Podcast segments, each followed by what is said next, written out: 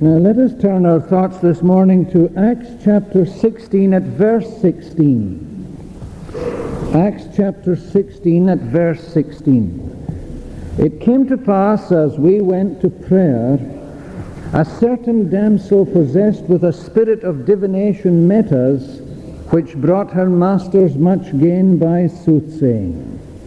The same followed Paul and us and cried, saying, These men are the servants of the Most High God, which show unto us the way of salvation.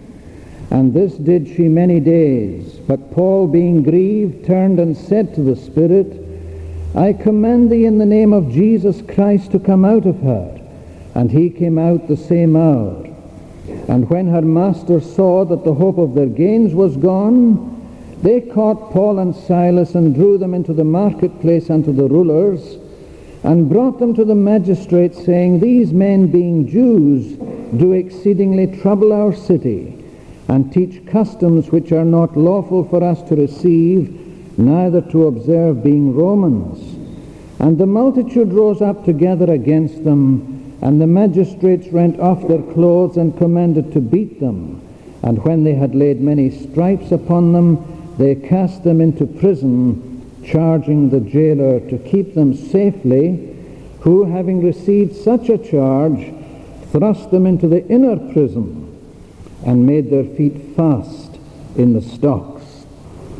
Now, it wasn't a small work that was done by Paul and Silas at Philippi. As we have seen, there was the conversion of Lydia, the businesswoman whose occupation was in the famous dye trade of the times. And now we have here the miraculous cure and the deliverance of this notorious slave girl. And what I would like us to do this morning is to consider the condition of this girl and her remarkable deliverance from the power of evil. Let us then for a little while look at this slave girl of Philippi. Who she was, we are not told. We are just told that she was a girl who was possessed by a spirit of divination. And this indicates to her that this girl was in a state of spiritual bondage. Now, if you have a margin Bible, you will notice how the spirit of divination is translated in this way that she had the spirit of Python. Persons who prophesied under the supposed inspiration of the Greek god Apollo were said to have the spirit of Python.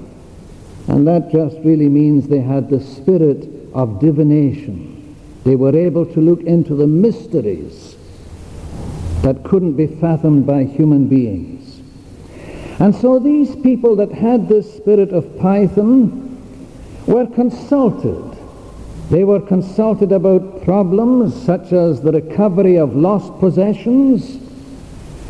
They were consulted about things that had to do with the spirit, just in the same way as the witch of Endor was consulted by Saul when he wanted Samuel to come back from the dead in order for Samuel to tell him what the outcome of the battle of Mount Gilboa would be.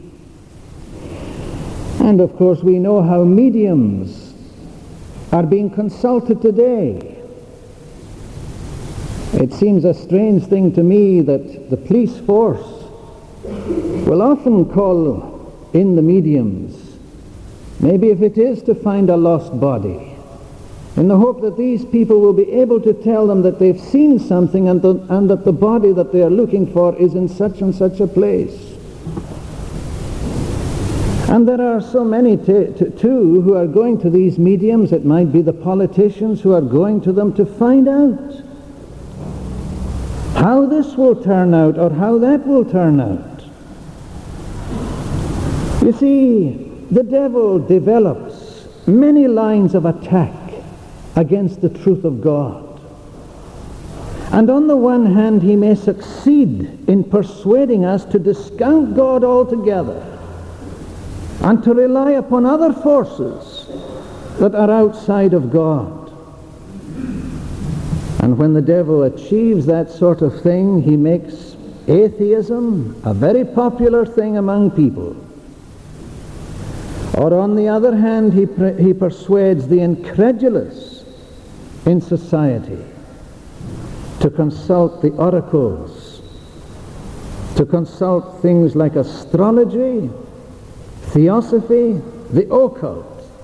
And these things become popular.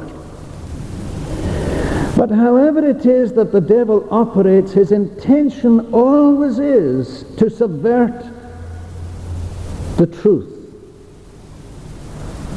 and to subject those who become involved to a spiritual slavery, a slavery that uh, enslaves them to what is evil. And this is what had happened, you see, in the case of this poor, demented slave girl. And what I say on that is this, it's foolish to underestimate the power of evil. And we must never do so. It's the power of evil that made Peter deny his master. It's the power of evil that moved Judas Iscariot to betray Christ and that eventually drove Judas Iscariot to a suicide's death. And let us remember that the same power of evil is operating today with disastrous consequences for the human race. As we look at our present day situation and consider those who influence men to do evil, we cannot but conclude that these men are demon possessed. You consider the amount of pornographic literature that is to be had today. You consider the pornographic film material that is being shown in the cinema or that is being shown on television. What is it that is moving these dirty-minded men to do this sort of thing? It's the power of evil. And here we find that not only was this slave girl in a state of spiritual bondage, but she was in a state of physical subjection as well. It wasn't just that she was in the grip of an evil spirit, but she was in the grip of mercenary men. Men who were making a fortune out of this poor girl. She was a slave. She was merely manipulated by them to do for them what they wanted her to do in order that it might bring them gain. It's a monstrous thing when men traffic in human beings. And don't let, let's not forget that men are exploiting human beings today. We haven't got past the old slave trade when they used to bring the black people from Africa and take them across to the plantations of the West. We've still got human exploitation. The exploitation of young people. The exploitation of ordinary people by these huge concerns that are making great profits at the expense of human misery. And it's a monstrous thing when men traffic in human beings, when they exploit their fellow creatures to their own advantage and for their own gain. Especially when they make that gain at the expense of the weaknesses of poor people. And this was the diabolical nature of these men. She brought her masters much gain by soothsaying. Ah, this is one of the glories of Christianity. It's what you don't find in other religions. No matter the religion that you may mention here this morning, you won't find this about them. And this is one of the glories of the Christian religion. That it makes men free. It grants freedom from the power of darkness.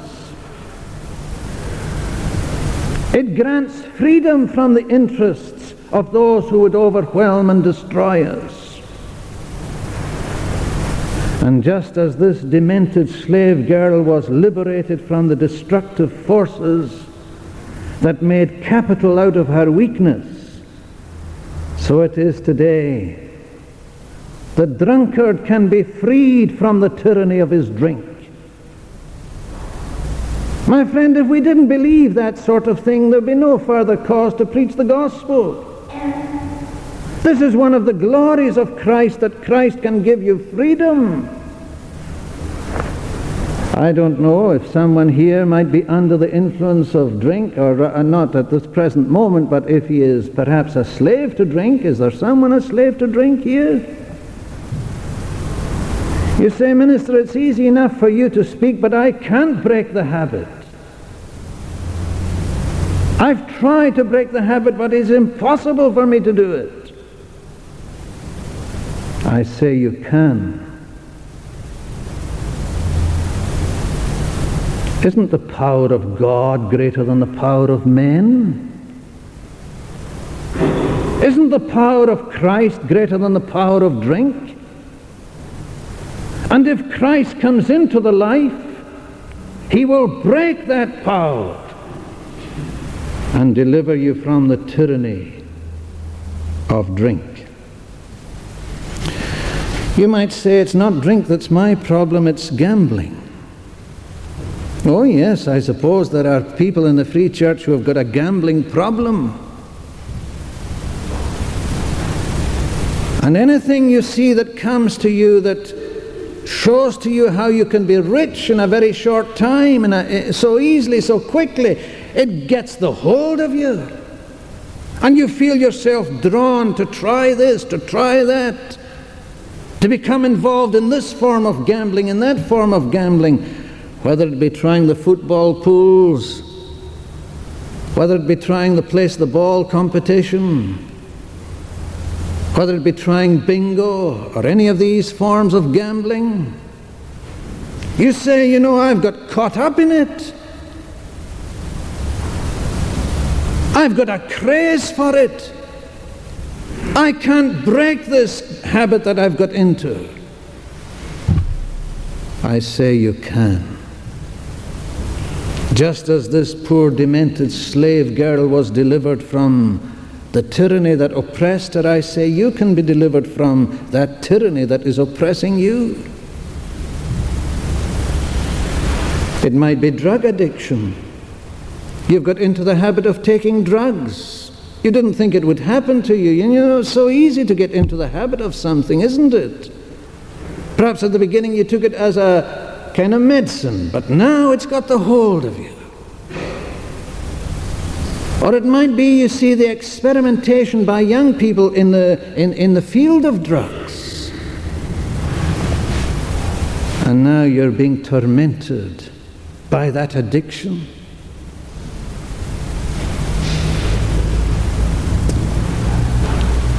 The power of God is greater than the power of men. Or the unclean person, you see. He can, be, he can be delivered or she can be delivered from that terribly corrupting vice that has taken over in their lives.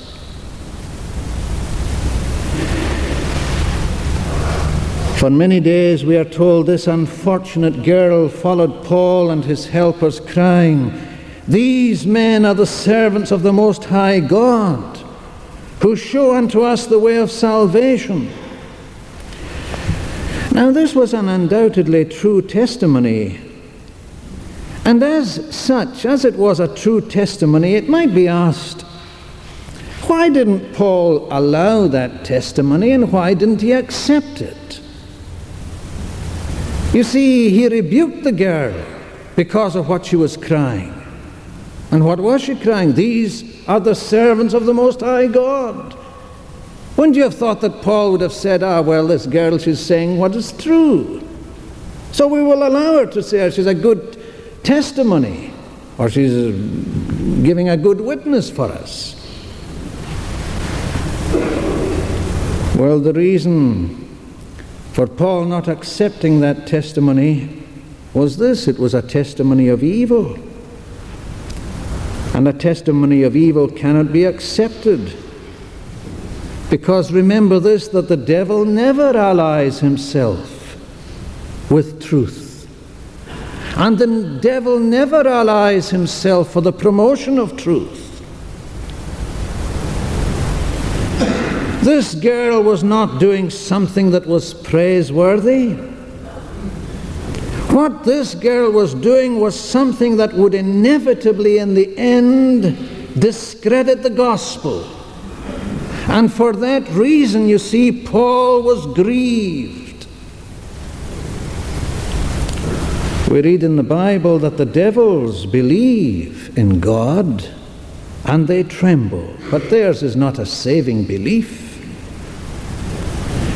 There was an occasion when Jesus healed many. And not only did he heal many, but he exorcised the demons from those who were devil possessed. And it's recorded on that occasion the devils also came out of many, crying out and saying, Thou art Christ, the Son of God.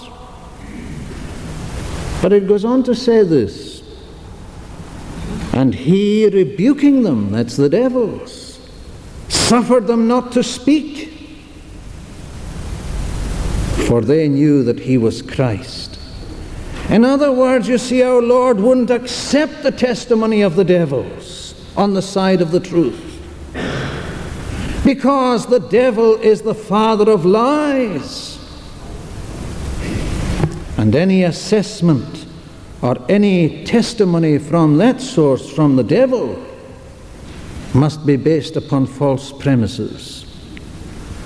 And so, in similar fashion, Paul was grieved and he refused to accept this girl's testimony. But let us notice this the deliverance of this girl. Now, we have considered Paul's reason for intervening in this way, but let's remember that the gospel has a humanitarian thrust as well as a spiritual thrust.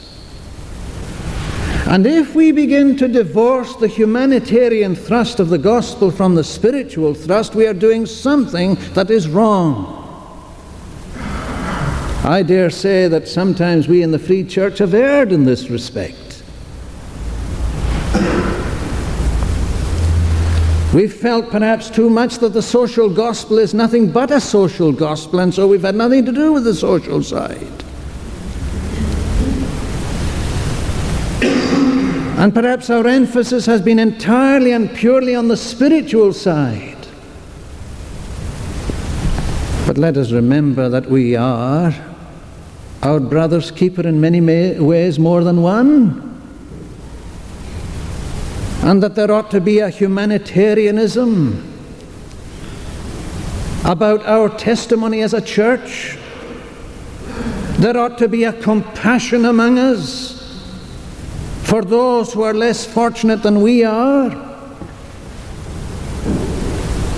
And here you see, as far as Paul was concerned, he was sorry for the tragic condition of the girl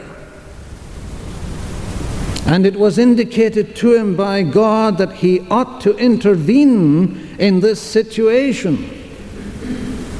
And so he turned and said to the Spirit that was within the girl, I command thee in the name of Jesus Christ to come out of her.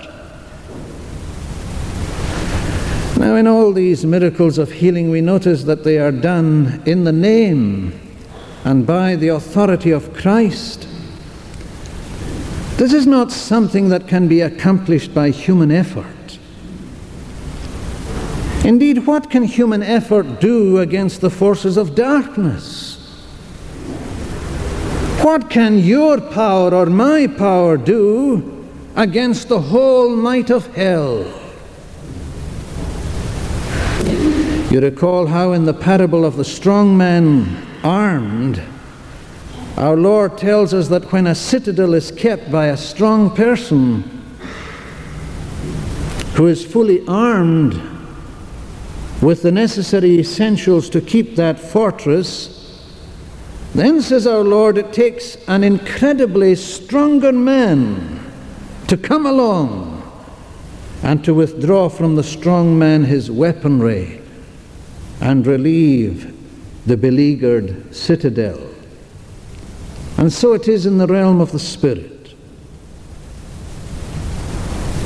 The heart, you see, of this girl was held in the grip of Satan. And as far as this girl was concerned, she could only be freed by the power of Christ. I ask you, are you afraid of the power of evil? You say yes, and so well you might be. But I tell you this you can take comfort from the power of our Lord. For the power of Christ is far greater than the power of evil. And so, in the name and by the power of Christ, this slave girl was miraculously cured from demon possession. And the cure was instantaneous. He came out. That is, this evil spirit of divination came out the same hour. Oh, there could be no doubt that this was a miracle because this can be seen in the reaction of the girl's masters. When they saw that their exploitation of the girl had ended, that she was delivered from the grip of evil, the anger of these men knew no bounds. You see, if the girl's powers had been based on mere deceit, they could have continued their nefarious trade. But now they couldn't because God's power had wrought a miraculous and an impressive change. And you see what I was talking about earlier on when I said that the power of God is greater in the human life than the power of evil? I said that the power of God could deliver the, the drunkard, the drug addict, The power of God could deliver the man who is subject to the corruption of vice. Power of God can deliver you from the evil of gambling. Because if the power of God could deliver this girl from this demon possession, can the power of Christ not deal with you and your problem? And me with mine.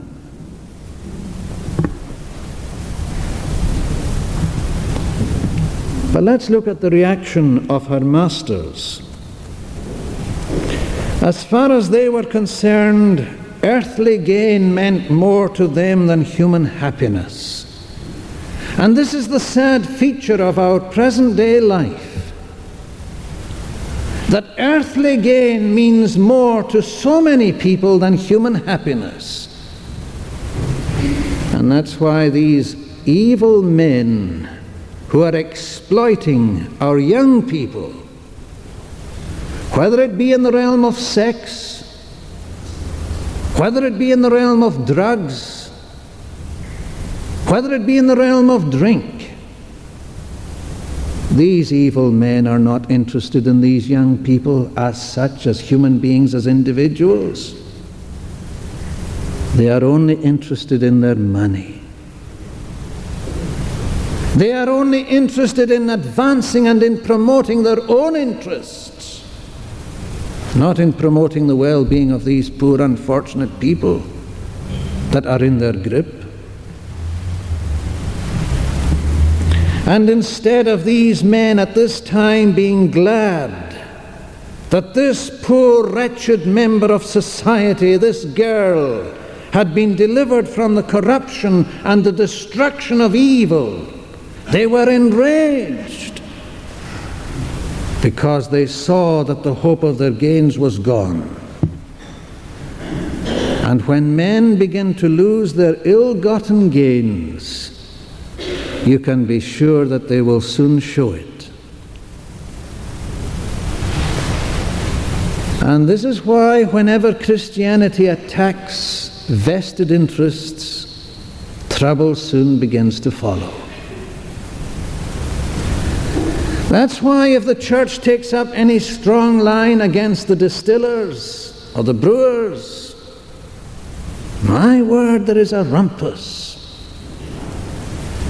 Supposing revival were to come to Inverness,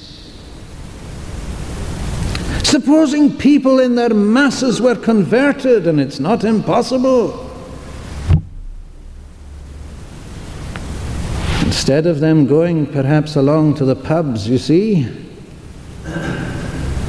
or Eden Court, or any of these places, they might be found night after night, you see, at the prayer meeting. Oh, you say, that's too miserable. No, it's not miserable at all. Once you've tasted, you know that the Lord is gracious. You won't find prayer difficult. You won't find the spiritual realm difficult. But what I do say, and that is this supposing revival did sweep Inverness, and people were withdrawn from these places, soon there would be a hue and cry the church is damaging us, the church is interfering with the people. The church has no right to be doing what she's doing. Oh, the bingo hall owners would have a lot to say. And the humanists, you can be sure of this, that they would raise their voices. And they would go to any length, these people, to discredit the church. Once, you see, the church begins to go against their particular way of life. It's the attitude of Ahab all over again, and the attitude of Ahab manifests, manifests itself against the spirit of Elijah in every generation. You see, Elijah, the Old Testament prophet, what did he do? Well, he tried to recall the people of his day to their true destiny. He tried to recall the people of his day to their true relationship to God. But his demands were unfavorable as far as the royal house was concerned. King Ahab and his royal party, they were against Elijah because Elijah was against their way of life. And Ahab soon nicknamed Elijah the troubler of Israel. Oh, here he comes again, the troubler of Israel. And of course, and we in the Free Church, we've often had that kind of nickname thrown at us because we've said certain things that are unpopular, you see, to the majority of the people. Oh, these free kirkers, they're so narrow minded. They do nothing but cause trouble and strife. They are the troublers. All because we try to bring people back to God and back to a proper relationship with God. The happiness you see that is offered to us by the vested interests of the day, it's like the froth that has no body and that soon disappears. But more than that, these evil men, you see, misinterpreted the good work that was done by Paul at Philippi. They used every kind of argument to persuade the people against the disciples, against the Christian cause. What did they say about the Christianity of Paul and Silas? They said that Christianity was nothing but an agitation. It was a bad influence upon their society. It was disruptive. Their teachings were at variance with what was commonly held by the masses. These men, they said, being Jews, do exceedingly trouble our city. They teach customs which are not lawful for us to receive, neither to observe, being Romans. Indeed, the reaction then to Paul's theology and to Paul's Christian activity is no less than the reaction today against any form of vital witnessing in the interests of the cause of Christ. But the reaction, you see, went further, and Paul and Silas were taken and mercilessly beaten and cast into prison, and their feet made fast in the stocks. Now, why did these two men, Paul and Silas, why did they suffer this outrageous injustice and this indignity? Was it because Paul and Silas were essentially evil men? Was it because that they had done something to the populace that deserved this treatment? Was it because they had destroyed this poor girl and made her life a misery? No, they didn't do anything like that. They were the means of this poor girl's deliverance and freedom. They had come, you see, to this place, they had preached the glorious gospel of salvation. And this poor girl, by the grace of God, had been delivered from the power of evil, from the grip of cruel and avaricious men. And yet, this is what they received. And all this happened to Paul and Silas because earlier on in the chapter, as you can see, they had been obedient to the Macedonian call, the man of Philippi who had cried to them, Come over and help us. You know, when you and I respond to a Macedonian call like that, we mustn't forget the implications that might be involved in that, in that Macedonian call. Because the Macedonian call may eventually find us in prison, just as Paul and Silas found themselves in prison at Philippi. But oh, it doesn't matter if you do find yourself in the prison at Philippi in response to the Macedonian call. Because wasn't it a great triumph for these men? Wasn't it a great diadem in their crown? That here this poor girl was given her freedom freedom from the devil, freedom from the power of evil and freedom from the grip of evil men. I say, what happened then in Paul's day can happen in this day in which we are living. I've pointed out to you, and I just re emphasize it again. The manifestations of evil that were prevalent in the days of the apostles these same manifestations of evil are prevalent with us today. Men are in the grip of evil today. There are forces of darkness enslaving men and women. How can they be made free? Only by the power of God which is proclaimed in the gospel of our Lord and Savior Jesus Christ. And that's the gospel. Thank God that we still proclaim. Let us pray. O Lord our God, we give thee thanks for that power that delivers from the corrupting influence of the force of darkness that is abroad in the world.